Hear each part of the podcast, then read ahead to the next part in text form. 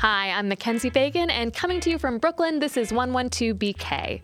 On the show today, public access television is that friend who brings you up to speed on local politics and then gets up to some weird shit at night. And she's in trouble and needs your help. We'll talk about what might happen to public access programming if new FCC rules go into effect. There's a lot of noise out there. So when you think about why public access when there's YouTube, well, why Rupert Murdoch when there's YouTube? And then Rainbow Ruthie found public access stardom in the 90s. Now she's revisiting her teenage glory days with a new show that riffs on the old. What was even weirder, which I think is really cool about the original show, is I wasn't like that in person. I was really shy in high school, but it was a persona that I was playing of this very like fierce feminist character that I was not like in my normal life. I was like projecting sort of like who I wanted to be.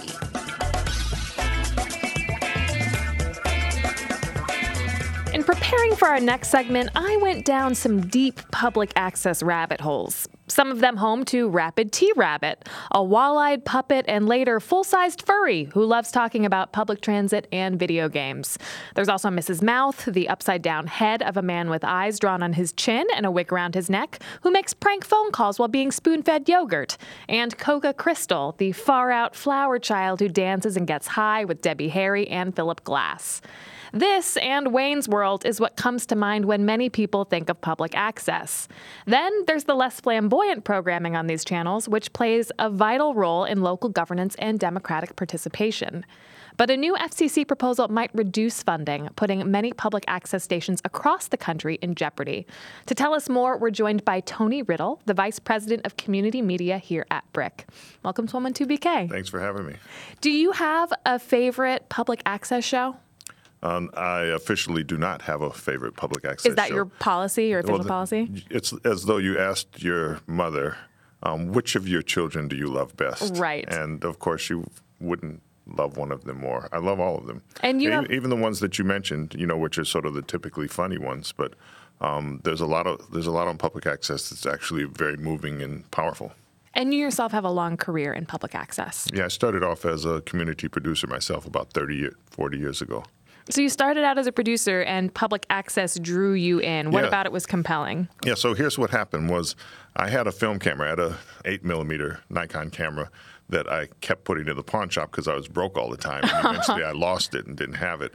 And I looked up and they just opened the Public Access Center in uh, Atlanta about 1980 with uh, cameras and equipment that so I just went in to use it. So that was my full interest at the time was I just wanted access to equipment. Um, but I started understanding at some point that you know, there's also an audience there. You know, that you have this channel that you can actually begin reaching people, and it started coinciding with my my interest as an artist, which was to be able to do um, sort of conscious work that could affect people's lives and affect the way that people think, and realize, well, this is really a medium uh, that would work. And then uh, gradually, I started understanding the whole democratic nature of it and the importance of the structure of a democratic media. And talk to me a little bit about that inherent democratic structure. How did public access television come into being? Well, the reason it exists is because cable came along, which makes billions, literally billions of dollars off of being able to sell people essentially television. But the only way it can exist is that they have to have their wires or fibers run through the public rights of way, uh, either on telephone poles or underground. And only the public has those. So, in other words, they wouldn't be able to jump across the street without going through a public rights of way. So, they have to pay to use that. And the Congress set up laws which govern how they pay. Public access was created because the government felt that we live in an electronic age where it's important for people to have access to communications, to communicate with each other as a society. So, public access, in essence, is the public uh, square. So, you mentioned a couple of the people in the public square Rabbit T Rabbit. We all know that World guy in the that. public Yeah. square. That guy's in the public square. You can walk out of the building right now. That guy's out there. Sure. Um, but you also have uh, poets, people who have ideas about society. You have people that have, um, you know, religious beliefs, particularly beliefs that are not necessarily common. You have uh, language minorities. You've got people who have come from other countries. You've got young people, old people, everybody has a, an equal voice. We don't decide what goes on and what doesn't go on. We put everything on equally. So, the general idea behind public access is that because cable channels are making money off of using public space, that they have to then give back and Yes. provide money and space for, for all of us, for the rest of us, Yes. to, to exchange ideas. That's exactly right. So they, the cable companies pay um, approximately five or six percent of their gross, plus uh, a series of different services that they negotiate with the local municipality to be able to operate. One of those services is public access. There's also educational and government access. Government access typically will have city council meetings and so forth. Educational access is what it sounds like. It varies from place to place. I mean, you wouldn't expect somebody to be able to set up a lemonade shop in Central Park and not pay some franchising fees to the city, you know, because it's an opportunity for them. Uh, it serves a public good, but, you know, we negotiate these things. Right. And so, tell me about what the FCC is considering doing that would change the way public access operates. So, simply put, the cable company, for instance, here in Brooklyn, is required to provide some support, operating support for Brooklyn Free Speech and BRIC TV. They're required to provide channels because, of course, you need channels. We, in turn, provide all of these uh, services. The way that the law is written, uh, the federal law, what the FCC wants to do after 35 years of law since 1984, however much time that is, um, they would like to start having the in kind services uh, have a monetary value and subtract them from the 5%. So, in other words, all of the money that uh, comes to support public access here at BRIC would suddenly be thrown into the same pot of money that goes into the general budget for the city, which means that there would be a reduction of many millions of dollars a year to the city, and we would be put in competition with other kinds of essential services. Right. We don't want media and arts to be in competition with uh, putting police officers on the No. street or other public services because we know how that goes. No, and in fact, the law, as it was originally written, as it was discussed in Congress, allowed for both monetary support and in kind support, like channels. Under the new rules that the FCC is proposing, a very right wing FCC, which is also the FCC that has tried to eliminate net neutrality, the cable company would be able to, for instance, say, this channel that we're on right now is worth $15 million, you know, on the market. So we're going to subtract that from what we have to pay the city. Oh, and in fact, now the city owes us money. Wow, I see. And and so you talked about the FCC a little bit and and about how it's conservative leaning. Who is the FCC? Who appoints commissioners? And who do they report to? Okay, so the, the party that controls the White House uh, appoints the FCC commissioners. Generally speaking, there's there's five, and three will be from the majority party, and two will be from the minority party, and so that's how it is. So it's always a three to two vote, but the chair is always appointed um, by the party in power. I see. So we've seen, as you said, an assault on net neutrality. I read that they also recently tried to eliminate subsidies that they provide to um, Native American lands uh, to subsidize internet broadband. So it seems like they have a quite conservative agenda. Yeah. What's at the root of this? Money. That makes sense. Yeah, that's that's Yeah. all that's all it comes down to. So even when you look at net neutrality, the the point of that is that that the large companies that control your internet access or that provide your internet access, of which there aren't very many, uh, if they get into uh, having content, then the company that's both providing the internet access and the content uh, can decide to preference the content that they're sending, and the content that comes from BRIC TV could very well come out pixelated or compressed. Right. We don't want our beautiful faces compressed for our viewers. Uh, mine could stand a little compression. Okay, so you're I mean, cool with the pixelation, yeah, actually. yeah, pixelation, no. I went through that as a teenager, but compression's okay. This was interesting. I read that in 2002, uh, in sort of the early days of broadband internet, the FCC decided to designate it an information service, which means that it is not subject to the same type of cable licensing fees that we're talking about. But of course, now the landscape has changed completely, and internet providers are actually competing. They are the, the quote the unquote same television, right? So, is there a way that that can be revisited, or has that ship sailed and we won't see any uh, investment by internet companies into public media? It's not really the responsibility of private companies to try to decide uh, what the public interest is, but that's why we have bureaus like the FCC or why we have Congress and so forth because you know you can't just leave everything to the market. So there's going to need to be some public good in any of these services. Can you tell us a little bit about the programming here at BRIC? So there are two channels. Tell us how that's structured and what these changes might mean to the programming here at BRIC. The simplest version is that it could all go away. You know, we've been here um, since 1988 in one form or another. Uh, BRIC TV is set up to make sure that all of the stories that are important to people in Brooklyn get covered so that we really have a sense of who we are as a community, the wide variety of things that take place that are not covered in mainstream media. So we have this two prong approach to uh, providing um, public information. Um, we have both Brooklyn Free Speech and BRIC TV. Brooklyn Free Speech is uh, all the channels. There's four, five if you count the the bulletin board channel. Four channels completely devoted to the public. The public can bring in uh, any programs that they want, and we will play them as long as they're legal programs. We don't pre-screen them. We also provide classes and equipment so that you know everybody can have a strong voice. We're really leaning towards teaching people how to tell their own stories. So that's really to give voice to the people in Brooklyn. The problem is that the way the FCC is going, the funding could disappear. Uh, alternatively, the channels could be taken away if the cable companies have their way, because of course they'd like to have more channels for their own programming. I mean, that's their business. That's what they do.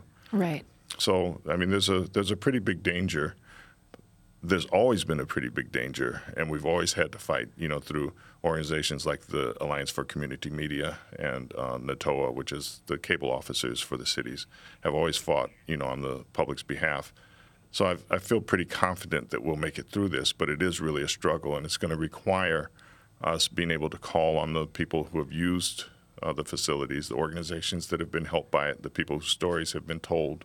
We need people to speak up and talk about the value of public access. We're in a moment of real media consolidation.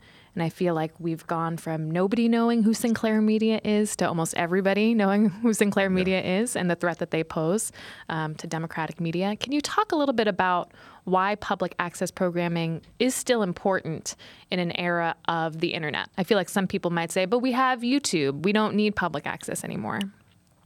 Let's say you have a cat video. Um, Which I do. You do.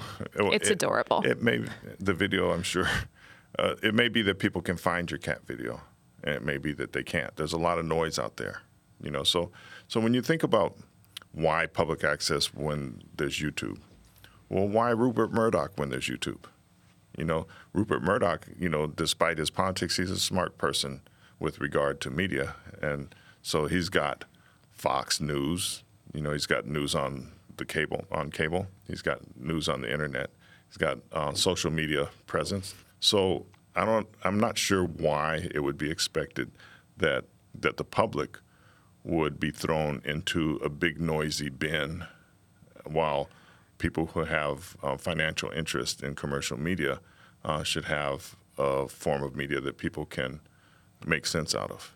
Right. Or if you look at like Brooklyn, we have one of the largest Haitian uh, populations anywhere in the world outside of probably southern Florida and Haiti it's big enough, I would say, to be a whole town someplace in the United States. And yet there's no Haitian media anywhere in commercial media in New York City.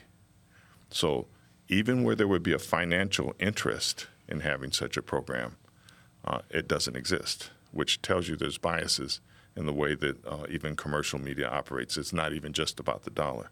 So we're meeting a need in a community uh, that's definitely there that's not going to be met by commercial means. And I think we're in this moment of talking about who's at the top of all of the major movie studios and the major right. TV networks, and we're finding that it's very lacking in diversity. And I think, yes, absolutely, that system needs to be changed from the inside, but also public access in the interim provides a means for yeah. other voices to be heard. How things are structured determines what the content is going to be. So if you if you have a broadcaster, let's say, so that's that's really a, a tall antenna that's powered by a lot of energy that's one voice speaking to thousands of millions of people. On the other hand, you get something like public access, the microphone is spread out all over the place. everybody is able to speak. Anybody is able to speak. And so the structure is actually democratic.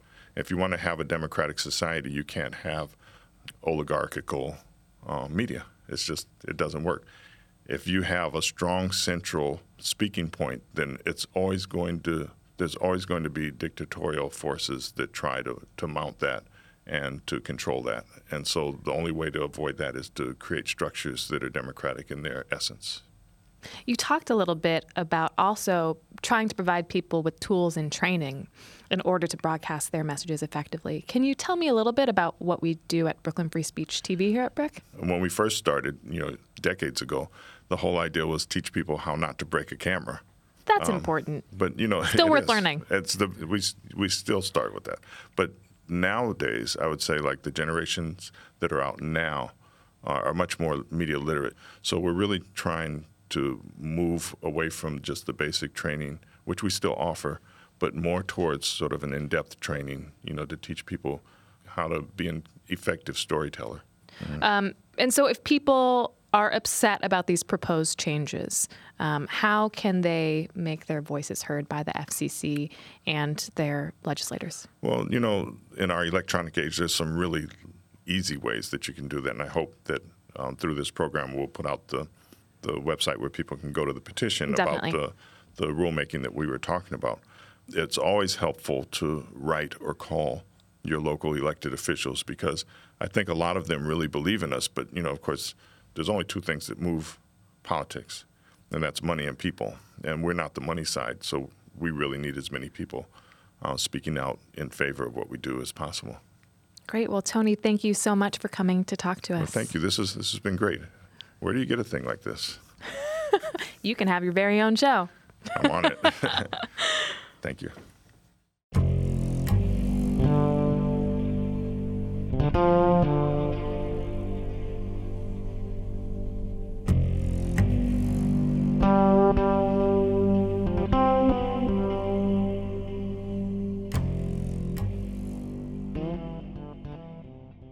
Before there was YouTube and Snapchat and Vine, there was public access TV. It was a media platform for the rest of us, a way for people with something to say to find an audience.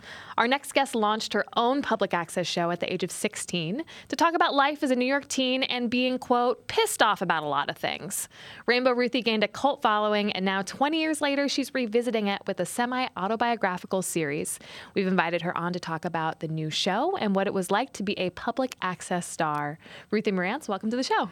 Thanks for having me. So tell us about Rainbow Ruthie. Why did you decide to get into public access programming? Well, I always just tell everyone that I was a huge public access fan, and that's actually the truth. I think I started watching in middle school. I mean, both my parents were like public school teachers, had a lot of free time. I watched a lot of television, and I discovered that there was four channels in Manhattan that had like the weirdest, most shocking and bizarre and amazing shows that I've ever seen in my life. What were and, some of your favorites? I mean, there was like a satanic live call-in show. There was this guy that barbecued his iguana. There was, anyway, I'm getting ahead of myself, but it was just me watching this as a seventh and eighth grader, being like, "This is really rad. Like, I want to do this," and I actually didn't really think about it that much. I just was like, well, I'm doing this. And I asked my dad for a Hi8 video camera because that was the medium at the time. And he was like, sure, I'll buy you a camera, but you have to make your show. Like, we are not blowing money on this camera. My dad was not like a big gift giver. So I was like, oh, I'm doing it. And I just applied, and I was so at that time, I'm not sure if anything has changed, but you just provided your proof of address and you sent in a description of what you wanted your show to be about and you had a 28 minute show either weekly bi-weekly you chose and they gave you your preferred slot. Mine was on friday nights at 9.30 for four years and primetime tgif right? You were up against uh, like boy meets world. Yeah I, there was no metrics. We don't know who was watching, but right, we don't know who watched more. Which show right. was more watched? Right, I, it was probably Rainbow Ruthie, but I had two VCRs. I would like um, edit off two VCRs. I'd press play and release, and you know, the first couple shows were like 38 minutes long and there was huge blue spaces in between each clip but i got it down and the show was sort of just like i really didn't think about it. I just did it. And um, part of the reason i loved it was because uh, it was just part of this community that was making really amazing work. Um, and we all sort of knew each other and we'd all see each other drop off the tapes or we'd watch each other's shows or we'd do call-ins. Um, and then, yeah, the show sort of just like took off because I was one of the only teenagers on the network that was, you know, making this sort of really documentary style thing of like me hanging out with my friends or me ranting on my bed about the patriarchy or me, you know, going to see the Spice Girls movie and bringing the camera and like whatever was happening was just, I was just sort of making that the show. Do you remember what you wrote in your description of the show? I think it was like a teenage girl and her antics, like something about walking around New York City yelling at people. I mean, that was like literally like what I did. So it was sort of like a like a slice of life show. Just whatever was happening for you that week is what you would record. Yeah. So every show started with me sitting on my be- my teenage bed, which you could sort of trace my maturity levels by the by my wall. Like when I was 13, I think I when I first really started the show. Um, there was tons of posters and stuff, and as I got older, it just got you know less and less crowded on the wall. Um, and you know, my face changed, my body changed, everything was like happening on camera. So, what an age to be recording your right? every moment. But what was even weirder, which I think is really cool about the original show, is I wasn't like that in person. I was really shy in high school. I was not in the popular crew, my show was sort of like a secret, and I wouldn't watch it once I turned it in. It was just like, okay, this is done now. I can't, you know look at it. But um, it was a persona that I was playing of this very like fierce feminist character that I was not like in my normal life. So it was that was even more fascinating as I was like looking back on it because I was like, oh, okay, I was like projecting sort of like who I wanted to be. You know, Rainbow Ruthie was this like very outspoken woman that was just sort of like in your face and talking to people on the street. Now I'm just like, a com- incredibly socially anxious adult. Like, how did this happen? Like, who is that person? This sort of sounds like the plot of Eighth Grade. Did yeah. you see that? Felt like she, yeah. she's and you know this is in a digital age, so she's you know vlogging on YouTube. Totally. But she's like rehearsing who she wants to be in real life at school with every video, where she's like, "I'm going to tell you about how to be confident." Right. And she lacks confidence. I entirely. so much confidence, but Rainbow Ruthie had the gall to do whatever she wanted. So it was really like a really interesting thing to realize now that people would stop me in high school and be like, "Was that you on TV like doing some crazy stuff?" And I was like, oh, I don't, you know, it was just like I was totally not.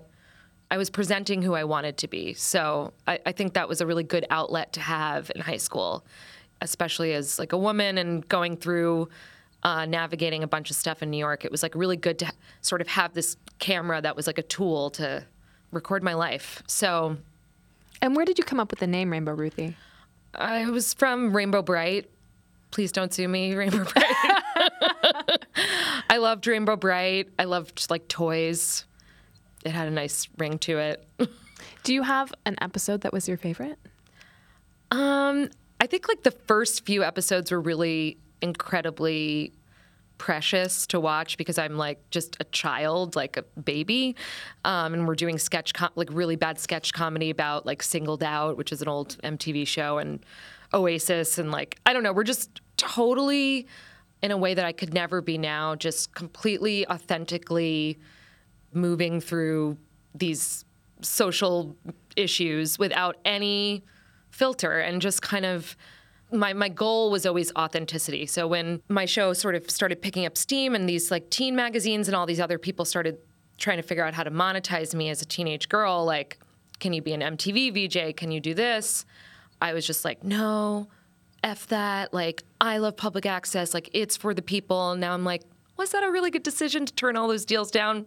I don't know. But, uh, but you know, it was very important to me to maintain the integrity that I was the person in control and I was uh, a, a, woman controlling my own image. Mm-hmm. That was, and I mean, I still feel that way, but it, it was it was definitely like that was part of um, why I never let the show go to another producer. And how did Rainbow Ruthie end as a public access show? It just ended because I went to college. Like that's the only reason it ended. It just was like this natural bookend of life where you graduate high school. And I just was like, well, I'm not going to be on public access forever. I mean, I should probably study how to be a filmmaker because this is like, I guess this is filmmaking.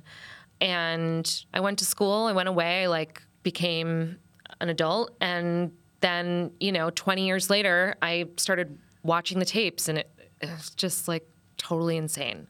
Tell us about this new project of yours. And you seem to be talking about it, uh, about the idea of performing who you want to be on camera. Right. Well, yeah, I, I was sort of. I was finishing my graduate degree at NYU Film School, and I was studying really intensely how to be a writer and director. And I would sort of like mention this public access show I used to have. Sometimes people are like, "What? Uh, you need to write about that." And I was like, I don't, I don't know. I don't want to be on camera. I don't want to look at the tapes really. And a lot of it was really, I had like recently lost my dad, and I was knew that like a lot of my life with my dad was on those tapes because it was a lot of like this idyllic time between my father and I where we were living. I was in high school and we were living together.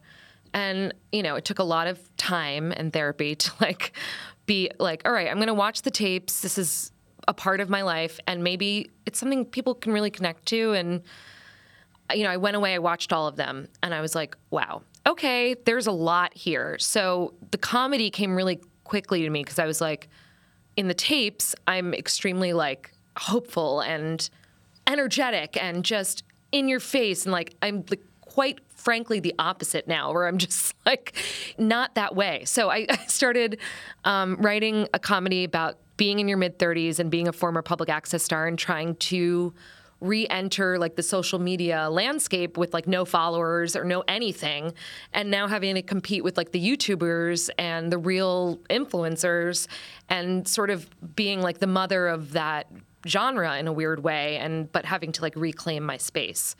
Spike lee was my mentor at nyu and he gave me like a small grant to make the pilot.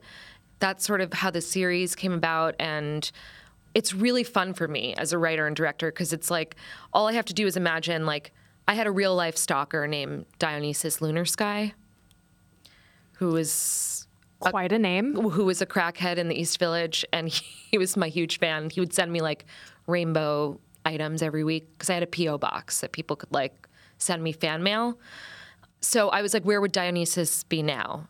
You know, like I just sort of get to go back and forth. So it's really fun for me to craft it. And then also just noticing the difference between being, I had a real life sort of uh, Instagram star in the pilot named Parker Kit Hill, who's someone that actually, you know, is one of those people that has a million trillion Instagram followers. And it's been really interesting to me because I, you know, like people used to have to actually write me hate mail, you know, there was no internet. You have so, to be really motivated so to sit motivated. down and write a letter. Yeah, put a stamp hate. on it, send it in. Uh, like, I really hate you so much. Like, right. sometimes it was in cursive. Like, there was a lot of effort. It's a totally different game. You mentioned being a little reticent to put yourself on camera again. Did yeah. you consider casting someone who yes. kind of looks like you? Yes. Why I, did you decide not to? I said that to Spike, and he was just like, "What?" Spike said no. You'd have to recreate the footage, which you can't. It's just there's right. something really special about you can make something look like it was in the 90s, but this the actual archival footage looks so great that I just had to take one for the team and act. And my only feeling in acting was like, okay, well my character's really awkward and uncomfortable. So I'm going to totally nail this. trying to think that you know you're at you were at such a tender age mm-hmm. when you had this public access show. Would you want a younger sister or a, a, young teen friend to do something similar today on social media platforms or do you think that it's like a different a different world i think it is a different world because everything is monetized But I, I, I feel like there's going to be a resurgence of like counterculture to the, all of this. I mean, I feel probably everyone feels that way, but public access was that. It was like punk, it was counterculture, it was like completely like something you're not going to find on broadcast, right? But it's on TV. Like you can you can see it. I feel like it's inevitable for people to start especially young people to start like creating their own stuff that lives outside of being monetized and is just like for their own expression. And I really liked Vine for that reason. I thought Vine was kind of like public access. It was like you have 6 seconds just like make something insane. You know, and I it reminded me of like the spirit of public access. So I think it'll I think it'll come back again. And you know, I think people should control their own images. I mean, they do that on Instagram, but really like let go of all that BS Right. and just kind of like make their own stuff. I mean, I think that's really true that if you were a teen in the 90s and had something to say, it was either public access, photocopying a zine at Kinko's, Right. or maybe getting like a college radio show. Yes. And there was, it was all sort of like DIY and it lacked polish. Right. And now, as you said, Instagram, you sort of control your Im- own image, but like not, not, not really. really. Not really. Instagram owns that. And like all these other people are looking at your profile to see how it looks. And like it's not in the same spirit. I mean, really, YouTube is was that, you know, at the very beginnings of YouTube where you could just kind of like look around and see this weird stuff. Tell us about where we can see this new show. Well, you can't see it yet, but um, hopefully it'll be soon. I am probably going to have a couple screenings in New York, um, but for right now, you can check out my trailer online and my website. And the pilot just premiered at South by. The pilot just came back. Yeah, we just came back from South by. That was really fun. And hopefully you'll be seeing more of it soon. Great. and is there any way to see the original Rainbow Ruthie episodes? Not unless someone buys the pilot. Somebody, for the love of God, buy the pilot. Rainbow Ruthie must be unleashed. Yeah, yeah. Um, Ruthie, thank you so much for coming on the show. Oh, thank you for having Appreciate me. Appreciate your time.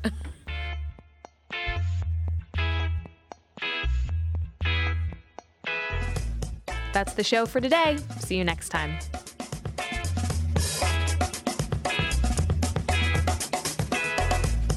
Woman to BK is hosted by me, Mackenzie Fagan. It is series produced by Ross Tuttle, also produced by Fred Brown, Shireen Bargi, Isabel Alcantara, Naeem Van, and Emily Bogosian. It is recorded in studio by Clinton Filson Jr., Eric Hogseg, and Antonio M. Rosario. It is post produced by Alexander Pointzolo, edited by Mira Al Rahim, and executive produced by Jonathan Leaf, Sasha Matthias, and Aziz Isham.